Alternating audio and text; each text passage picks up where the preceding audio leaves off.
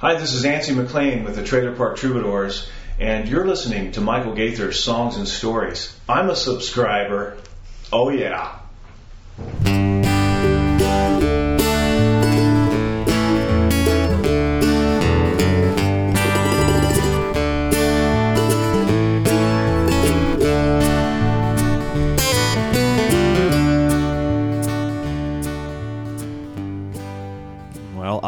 Welcome once again to Songs and Stories. My name is Michael Gaither, and this is Songs and Stories, episode number 51.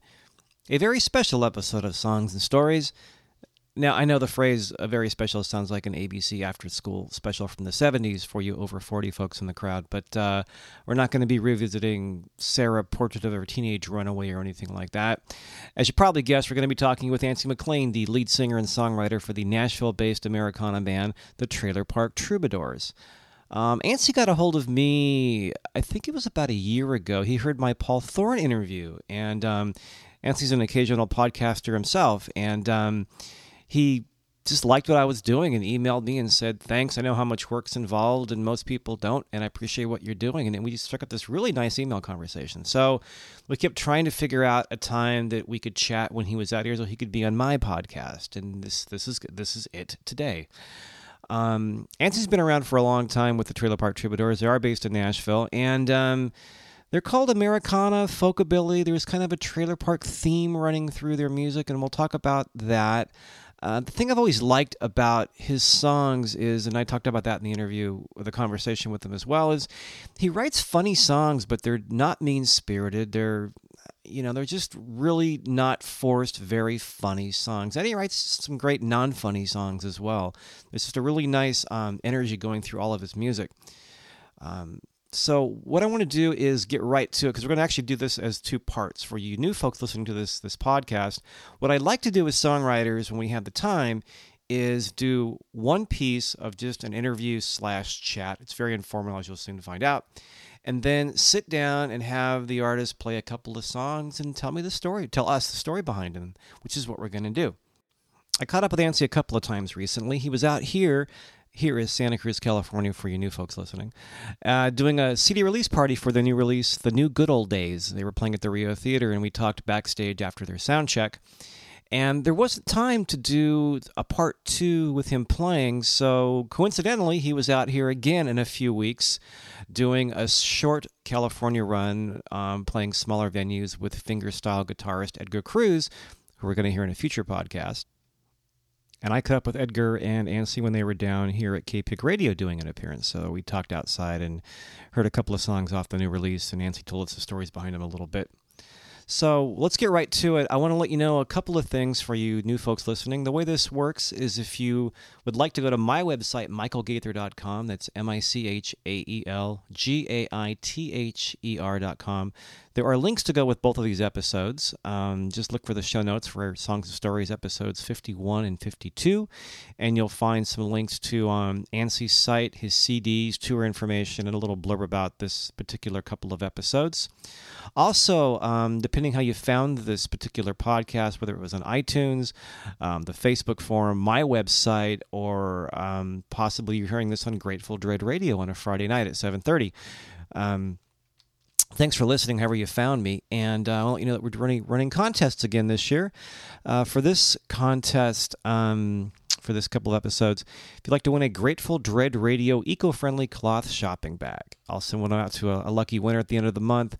Um, just um, email me michael at michaelgaither.com and let me drop me a note that says you'd like to be entered in the in the uh, songs and stories contest and i'll enter your name in the drawing for a cloth shopping bag so let's hear a little bit about Ansi, a little bit about the new CD. We're going to hear a couple of tracks to start off with. Let's hear, oh, let's see, um, the Blah Blah song and A Life Like Ours, and then we'll talk with Ansi McLean at the Rio Theater in Santa Cruz.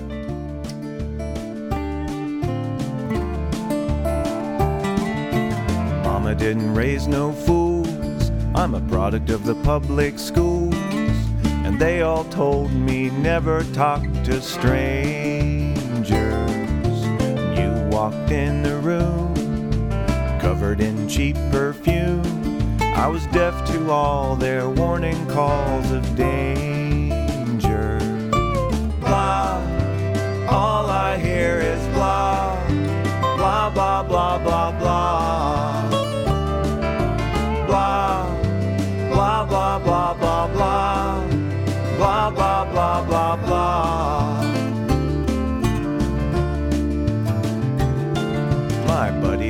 Giving me grief, calling you a manhood thief. I know I'm whipped, but your eyes have such lashes. I don't hang out with the guys, they jeer and they criticize, saying my masculinity's in ashes. But blah, all I hear is blah, blah, blah, blah, blah, blah. Blah, blah, blah, blah, blah. Blah, blah, blah, blah.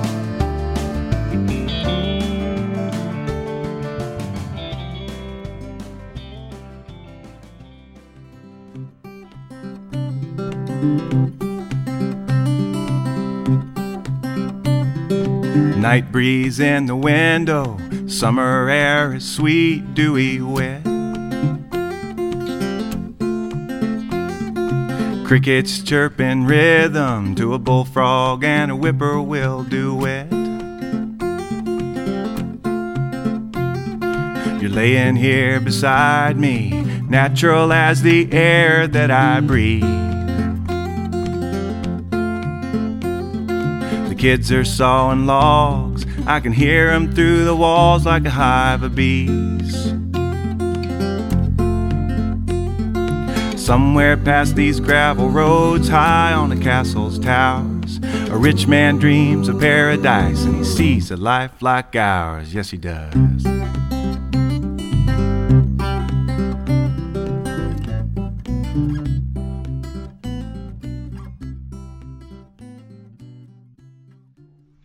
So we're going to pretend this is a this reverb in this tiny little room is here on purpose. So uh, Yeah, it is here on purpose. let's talk about you now. Yeah, okay. Well, I'm glad we got to finally. We've been playing phone tag for a while, Like years. years, Back since the 70s. and I haven't even been writing for years, but it's been years. it, it feels like it has, yeah. So it's Yeah. great to meet you in person finally. Likewise. Good to meet you. I heard something a while back that you actually got into songwriting from your from drawing, kind of led you sideways into songwriting. Is that true? And Yeah, I kinda- of did. I mean, I'm a visual guy, so Right. uh, all my songs are, are, or most of them anyway, are, are pretty visual in nature. Mhm. So which is good. I, I, well, I think so. For me, anyway, Yeah. I think visually. So I like a songwriter to paint a picture and Mhm. put me in a place Right. With uh, visual um, images. And Which is probably why you don't write a lot of navel gazing folk songs. no, they bore me. I, Yeah. I can't really. I've tried to write that stuff, and I admire these guys that write uh, and even protest songs. You know? Yeah. they always come out trite and silly when I write them. Yeah. And so I just leave that to these, these But guys that do it. Show him a trailer, you know, and he can run with it. Here's a trailer. Let's see, what can I do with a trailer? Exactly. Well, I lived the trailer, so you know that's not hard to uh, to come up by. But as I get older, I'm, I'm wanting to, uh, you know, the trailer more. If, if the last couple of albums, the trailer is there as the foundation, and then I spring.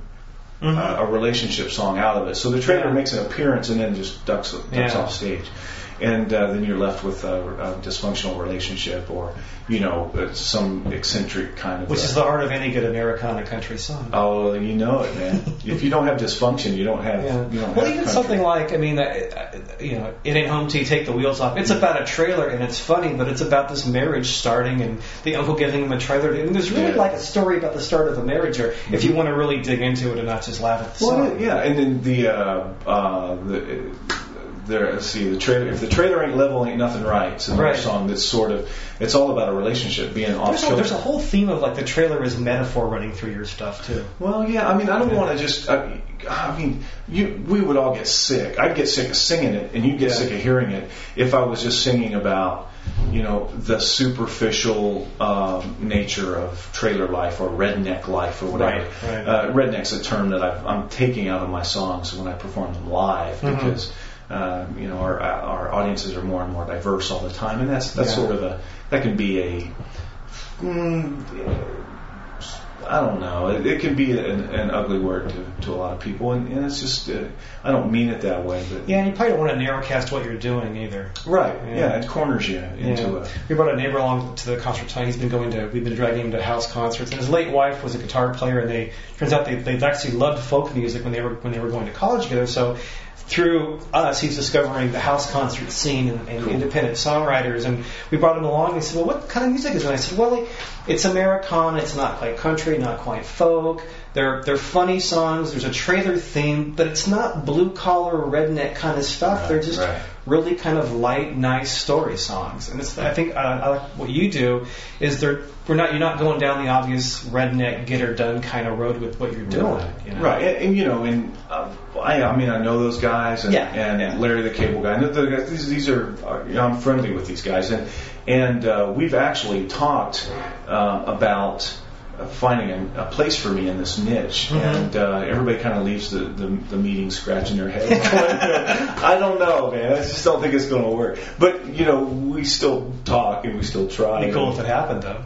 Well, it'd be great. I'm I'm open to any venue as long as it's a good fit and the Yeah. audience is is uh, keyed up and tuned into it. And, and you know how that is. You know, Mm-hmm. Yeah. If you you're going blind into a situation they don't know anything about you, they have maybe preconceived notions of what you are, and you come out and surprise them, and it Mm-hmm. Right. takes takes an hour to get past all that. Yeah, I think, I mean, coming at it from someone at my level who's several tiers below, if I go to play it in a restaurant, because someone says, "Oh, come play in the restaurant," and when you're playing in front of people who are eating, that and you're they're not expecting music, it really throws them. If you get people that are open to it, it's great. But if Yeah. not, you're, You're just right. kind of annoying them. So Yeah, I think exactly. if, you, if you're playing, and I've been there, so This guy, shut up! I know. you take requests, shut up. Yeah, you, you, if it's anything I wrote, I'll play it. And I've done that, and then, then it clears the room, and then I don't get a tip. But I think in your case, when you're playing a big venue for people, if they kind of halfway know what to expect, then they're receptive to the new stuff, Yeah. probably too. And of course, you know, friends bring them. That's always a help. Oh, yeah, it that's- gets that word of mouth thing. That's, Yeah. that's our biggest. Yep. That and K-Pig. Yeah, is our biggest. great. Uh, you know. While we're on that, can you? I've heard this, I think, on one of your old podcasts, but can you retell the story about how Laura Ellen Hopper kind of saved the Trailer Park Trooper? Trooper? It's a great story. I don't think everybody knows about Oh, yeah, it. it is a great story, and it's um, sad that Laura Ellen's not uh, with us anymore. And uh, when I come back to Santa Cruz, I always I have this, I have this my my gut sort of pulls me toward Watsonville Hmm. out there to go swing by Cape and say hi to Laura, Mm-hmm. and. Um, you know, Jimmy Jackson introduced me to her, and Mhm. we went by there together, and and then, but the story started with uh, uh, I was uh, doing this in Nashville, and we had been knocking around for about ten years, uh, nine years or so, and it just wasn't, you know, every time we turned around, we were, you know, our problem was we were in the wrong city, and we, we we needed to be on the West Coast, and I knew this early on, but we had families, and You were uh, settled there. yeah, we were settled there, and and we moved to Nashville. You know, Flynn, my my former partner, and I Uh-huh. uh, moved to Nashville with our families to get closer to the music scene. Yeah. And little did we, you know, know that uh, you know, the music scene didn't want us there. so no, they did. Actually, we did pretty well in Nashville. We even got a record deal, and we did a whole thing. But It's like playing in a big restaurant. yeah, big, just a bigger restaurant. Yeah, exactly. And more people annoyed at you. You know, it's kind of how it worked. But And the uh, anyway. the thing with us, the, the analogy I always make is, I can't blame Nashville because they didn't know what to do with this. It's Uh-huh. sort of like taking a sausage recipe to rabbis Yeah. and saying, you know, man, I got this great pork sausage recipe, and you guys are going to love this. I know you don't normally do this, but Yeah, this one's really good. Yeah. they just look at you blankly, Yeah. and, and they did. And we pitched to every major label in the, back in the. day. That's a lot of work too. It's a lot of work and it's a lot of embarrassment. It's a lot of you know putting your heart out there and Mhm. getting stomped on. And you know, but we did it and, and we got a following going in Nashville. Uh, but we were wanting to go to the next phase. Yeah. And we just weren't breaking it, and our record label folded. Mhm. They filed bankruptcy. Uh, we were the only act making them any money, and they had like five or six other acts. And um, so we were just sitting dead in the water, wondering what to do Mhm. next. And and uh, Flem wanted to leave, and and I was thinking of a solo career. At that point, I was like, you know, I'm just not interested. And, Yeah. and uh, so we were packing it up. Well, before the record label s- folded, it sent out CDs to radio stations, Mhm. and just as radio promotion started, was when they when they when the walls caved in. So um, Laura Ellen got got my number through management, through somebody at the label or somewhere, tracked me down and called me personally and and said, um, you know, we are having a lot of fun with this album, and we're And she would do that. She would find something she liked and just grab onto it and promote, Yeah. promote, promote. Oh, exactly. I mean, there there are are uh, bands that you guys would never have heard Mm-hmm. uh, in this area if it weren't for Laura and Frank and you know folks really kind of pulling it out of the Mm-hmm. out of the dust and uh, saying you know it, it could it could have been old music that maybe is more obscure or something that's new in these independent songwriters. And while folks will call me an independent songwriter because of folks like Laura Ellen, I call myself a dependent songwriter. Hmm. We are dependent that. on guys like you, you know, Yeah. and, and anybody that helps us get the word out. Yeah. Yeah. So Laura Ellen was that for me, and uh, she brought us out here for the, the Christmas party, the K-Pig uh, Humbug. I remember that. Yep. Yeah. Opened up for Robert Earl Keen at the Cabin. Not a bad place to be. No, not at all, man. And that was a good example of a place where, you know, people probably knew a couple of songs but didn't really know what to expect. But talk about being in, front of a totally receptive crowd. I mean, Yeah. that's a big party. it's It a, is. It's a kind of a kind of a drunken, big, fun party, but it's It a big party, and you got people that really want to hear the music. They love you already because they love K-Pig. Yeah. K-Pig loves you, so Yeah. they're already there. Yeah. They, you have them at hello, you know, basically. Right, pretty much. Easy gig to do. Yeah. And uh, the- kind of the opposite of what we were just talking about, Mhm. you know, going in cold. Yeah. And but yeah, and- but always hanging out with Laura Ellen was like that. And she went to uh, the Americana Music Conference in Nashville every year, and was always on the panel discussions and stuff. And and um, she never really enjoyed the hobnobbing as, Right. as I don't. Yeah. And she'd end up calling me when she got into town and, and say, you know, come come on down and just have coffee, you know, let's Mhm. just sit down and talk. We'd sit there for two three hours, you know, Mhm. and there, we we may slide into a, um, you know, a, a, a meeting that we'd want to see, you know, somebody was speaking that we Mhm. want to see. But most of the time, it's just sitting around chatting about dogs and horses and Yeah. you know family and Mhm. friends. And The real stuff. The real stuff, yeah. So I miss her a lot, and and I do owe uh, a great debt to her and and K Pig for really kind of salvaging this crazy. Yeah, thing. yeah. And I think that when you and I first started talking, I think it was probably a year ago. I think you found the Paul Thorn interview that I did, Yes. and Paul had the same. Paul Thorn had the exact same, Same story. story, You know, she found his music and she Yeah. started playing it, and Yeah. and we were here. We're at the Rio Theater, by the way, and it was. In fact, they did a. T- they they recorded. Um, it's a great day to whoop somebody's ass. Yeah. And he played it three times in this very theater. This was like three, four years, five years ago. Yeah. And then he played a song called um, "I'm a Blessed Man," I think. Mm-hmm. And then halfway through, I don't know if he wants me telling this, but people were here. Halfway through, he just stopped and started crying. He couldn't hold it together. He goes, Yeah. "You people are like everything I have. Everything I've done is because of K-Pig and you people." And he just, he was just, he couldn't stop sobbing. We were all crying, you know. But it was one of those things where somebody who loved the music and got it out there for people. Well, and, and. Paul's a deep guy, man. I mean, he's he's a sensitive. You know, he's like this boxer and this tough exterior and all that. You know, and he, he is tough. I mean, he, he'll, you know anybody in the music business has survived as long as we have. You know, has got got to have some Yeah. tough skin. But you know, the the folks we meet really touch us. I think Paul's the same way. Uh, and I meet I meet like-minded songwriters all the time out there who are so grateful to the friends of our music. You know, it just um, I, there's not a feeling uh, like that when you uh, show up at a concert and somebody comes afterwards and says, you know, thanks you for doing what you do. Mhm. You know, Mhm. like, and it's always the other way around. Yeah. I just feel so grateful to be able to do this. Yeah. If 20 people showed up, I'd still be doing this. Yeah, you know? yeah. My wife would be a little less happy about it. you know, Christmas is kind of like this year, dear, but the, Yeah. those 20 people just really loved what I did. They love it. You got to see them. They, they, they like this. Yeah. they like me. They really like me. Yeah. So, but you know, l- luckily it's you know it's 200 to 2,000 people who Mhm. travel, and then that's that's always Yeah. good. You know, Yeah. to be at, in a cult level uh, kind of thing uh, is cool because we can travel just about anywhere in the country and. And you and kinda do what you want. up. and we do exactly what I, I I do exactly what I want. And I think something that I, I mean, I kind of came into this as a songwriter. I came into this really as a music geek and a fan. I mean, I think, you know, from like festivals and discovering Yeah. sort of the folk and Americana vibe where you actually go up and talk to the performers. And Yeah. I'm like, wow, this is really kind of cool. You tell is, I, I love that song, or have you ever thought about doing this, or really sign the CD, I really like what you did. Yeah. And I think with Americana, it's more of that because in shows like this tonight, um, people come up afterwards and they generally just want to either thank you or ask you a question or Yeah. or shake your hand or get an autograph, and it's real genuine. And I, and they go off and tell their friends, I went to this show and I saw the Trailer Park Troubadours. He's a nice guy. Yeah, he's okay. you know. Like I'd be an a-hole or something. You know, Yeah, like- I know. Yeah. But the- He was a jerk when he, got was out, such but a it was so fun up until 10:30. when I tried to talk to him, then, Yeah. then it got out of hand. Yeah. Well, you know, I've been to those. I, I started the, uh, doing this because I was volunteering at, at the Kentucky Theater in Lexington, Okay. Kentucky, and I would just go. You know, I got in free to see these great shows. yeah. So, uh, Yeah. so I, that's how I got started too, as a fan, as a geek. Yeah. know. And you know, I got to meet Townes Van Zandt, and I got to meet. Uh, That's a good way to get. I think. I think being a music fan and geek is a good way to come into it. Yeah, to work I think for. so. Yeah, yeah. One thing I wanted to ask you too is talking about. It's kind of a business question, but really it's um, you know having this.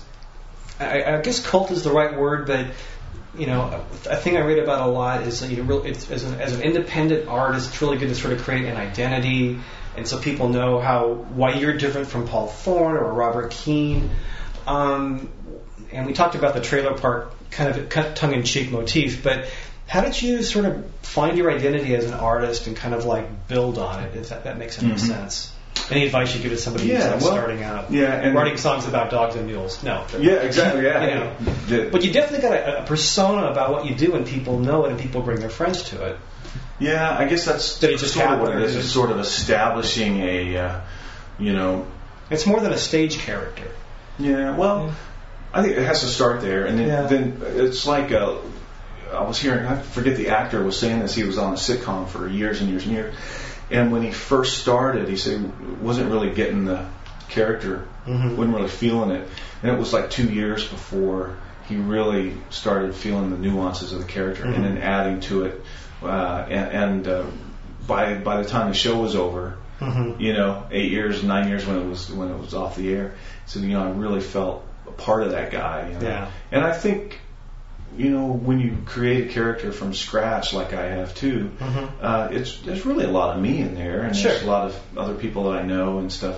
But um, you know, I, I'm certainly funnier on stage than I Mhm. am in real life. Oh, I would say that you're not funny at all. You're sitting here. No, I'm not funny at all. No. I, I smell funny. Yeah. But you know, but yeah, and look funny. But yeah, being funny. If I could do a smell podcast, this would be hilarious. a scratch and sniff Yeah. podcast would be great. But uh, no, I, I I don't know. It's um how, how to how to I don't know what kind of advice I could give anybody because I've done so much just the wrong way, Mhm. and and Maybe that's it. Maybe it's trying and learning what doesn't work. Yeah, maybe, and some of it has worked out anyway for me. You know, Here's a good. You and I were talking about this about about eight minutes ago. About you- you tried to write some kind of like introspective, non-imagery sort of, you know, navel gazing stuff, Yeah. and it didn't work. Yeah. So you didn't keep doing it. So you went off and maybe it's just getting what works and, and running with it. Yeah, I mean, Yeah. I have to amuse myself first. Yeah. And then uh, if I'm if I, if it's not amusing me, then no one else is going to hear Mhm. it. You know, I Yeah. wad it up, and throw it away. Yeah, and I like what you did because you write you write funny songs that aren't forced. Oh, really? they well, I appreciate well, that. There's that a, there's means a, a lot just to hear There's something. Um, I don't want to use the word gentle, but there's a a non-abrasiveness. Like there's a the title. There's a song about the ins- inspector. 372. Yeah, when the first time I heard that at Don Quixote's, I realized you were talking. You were, it was a love song to the person that inspected your underwear. Yeah. But right. you didn't go it. To, you didn't take it anywhere obvious, and it was really this this this kind of tender love song. Well, that's But it's that kind of like easy approach to humor. I think works in a lot of your music. Well. I don't. I, you know, I've met so many of these comedians who are just real jaundiced. You know? Yeah, yeah. They're not funny guys. They're not happy guys. Right. I, I'm a happy person, Mhm. and and uh, I write from you know happy place because Mhm. that's where I am Yeah. most of the time. I get down and depressed like anybody, but you know it's um, I'm just genuinely you know pretty lucky in that respect, and so I write from a place that's more positive, Mhm. and and I'm grateful that that I'm able to do that. Um, because I met these guys backstage. that, Mhm. You know, when you go you travel and you play in, in packages, you know, with, Sure. with other people, and it's like you and you admire their work. You know, you see them on Mhm. Comedy Central or something, and you, then you meet them, and it's like, oh, You know, about three lifetimes ago, I did stand-up comedy, And no I- kidding. And I, I so you know what I'm talking. I didn't get that good, but it really got me into writing. And Mm-hmm. um, and the big claim to fame was I actually sold some jokes to Jay Leno years ago. Yeah. But I met a lot of comics off stage, and I could totally see that. Yeah. You know. So what was one of the jokes? Can you tell me one of the jokes? Yeah, it was. Um, and, and if you go back to podcast number three, you can hear the whole routine. It was on oh, um, Motel Six. I, re- I only sold four, so they stick. Motel Six is starting a chain of hotels that cater only to single men, and the motto is "We'll keep the lid up for you." And it's these goofy kind of jokes. And there's one Yeah. about there's a new law in Southern California that um, requires you to pay higher taxes if you have a better view. And the punchline was, imagine what what it would cost to live by a nude beach. And if they had a volleyball net, your prices would go through the roof. You know, and, I, Right. and I, I faxed that in, and I got like a check for 50 bucks the next week, and I went, That's oh, cool. this is cool. That's, a great memory. That's all he pays for jokes. back then. This is back when he was still a guest host. This is this, Oh, this is- I'm older than I act. this, is, Gotcha. this is a long time ago. Yeah, yeah. But it was you know I got the I got the stubs up on my wall in a little frame, and it's a Those great. jokes are very Leno, though. I Yeah, mean, that's- that, that's yeah, they were light and goofy, and they worked. You got his, uh, you, you got him. You know, Yeah. so, yeah, that's cool. Yeah. But I met a lot of comics off stage, and some were nice, and some were people I just really wouldn't hang with. Yeah, exactly. You know, so I think, you know, when you're when you're in a happy place and you write happy songs, I think people want to hear that. Well, Yeah. what's amazing to me is, and on our message board at unhitched.com on our website, we use, I see it there on a daily basis when I have time to drop in, Yeah. and everybody is so cool with each other, Yeah. and uh, the, I've I make people uh, laugh and, and dance Mhm. and and sing Yeah. With music, and and uh, I think when you combine all of that together, you get a, a certain crossbreed of person that's just uh, like-minded. They, they, they're also into that, and it's just a. I'm real. I'm, I'm just. Uh, I'm real touched by our uh, our fan base and the and the quality of people that they Mhm. are, that that the music attracts. Um, one last thing, you have a new album out. We I do about. have a new album What's out. the new album called? It's called New Good Old Days. yeah, and it's available at our website. It's going to be on iTunes here very shortly. It's re- being released to radio in January, Good. just in a few weeks. And um, uh, I I think K-Pig's already got some advanced tracks. Mhm. And um, but we're um, we're having a ball with the album already. It's it's Is it kind of a typical Troubadours album? Is there something you can tell us about that's different, or it's just it's um, more fun music from Ansi and the Troubadours? It's it's all positive. It, the, the vibe of this album is uh, laugh in the face of death. We're all going to die. You know, we're here for a short time. Let's enjoy the ride together because you know it's not going to last forever. Mhm. And uh, our our we're, we're going to have to say goodbye to everybody we know. You know, and so be decent to each other. You know, just uh, be be good to each other while we're all here. And uh, but it's just positive, fun, upbeat kind of vibe. And and uh, we we titled it "New Good Old Days" like months ago, um, before the election, before say, the yeah. economy went bad and everything. Yeah. It was just little did we know that we kind of need some new Yeah. good old days right about now, you know. And so I I, I look at this album and we're, we're real proud of it. I, I think it's a nice, uh, you know, nice antidote to our times Mhm. right now. So. Um, I, I think I'm getting that kind of feedback from folks. It's good timing, I think, because I think aside from November 4th, it's been a really tough few months. Yeah. So I think, you know, I think a lot of people are hoping that the, the financial and, and the economical things we're going through kind of hit bottom soon, Yeah. and then we just move on and pick things back up. Yeah, You know? I, you know what? I, I I welcome a little tightening of the belt. I think Mm-hmm. we as a country, as a culture, can certainly do that, and Yeah. it won't be painful at all. Yeah. Uh, we're we're gluttons. Yeah. We can we can cut back a little bit. It'll be fine. Yeah. On to the new good old days. The new good old days. Let's make us some more new good old days. All right. Good talking to you. You too, Michael. Thanks, man.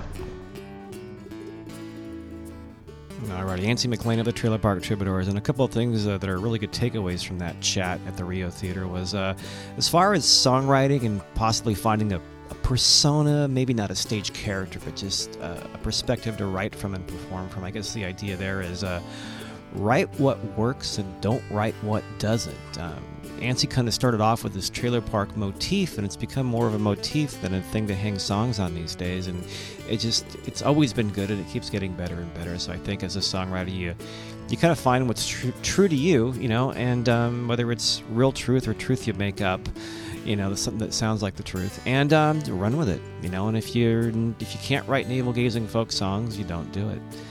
Um, another thing I wanted to mention is um, he was talking about meeting your meeting people off stage that have been on stage, and just an aside that I wanted to just throw in there. It's nothing to do with this interview, but uh, years ago I got to meet one of my heroes, Red Skelton, um, at a casino in, in Tahoe, and yes, there's a song about it. And um, I met him. I met him off stage, and he just walked up and gave my wife a hug and shook my hand. And it's back when I was still doing stand up, and I asked him for advice, and he said, "Always work clean, son. A lot of these comics like to work blue, but you don't do that to be funny." And signed my card and drew a clown for it. So um, nothing to do with Ansi, but it's just it's nice meeting people off stage that are exactly like you ex- expect them to be.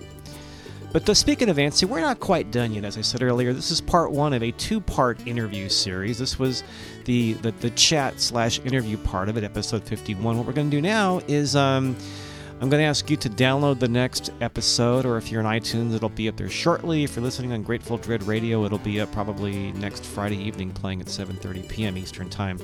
But in episode 52, we're going to hear a little bit more about this new release called "The New Good Old Days," and we're going to hear Ansi play a little bit.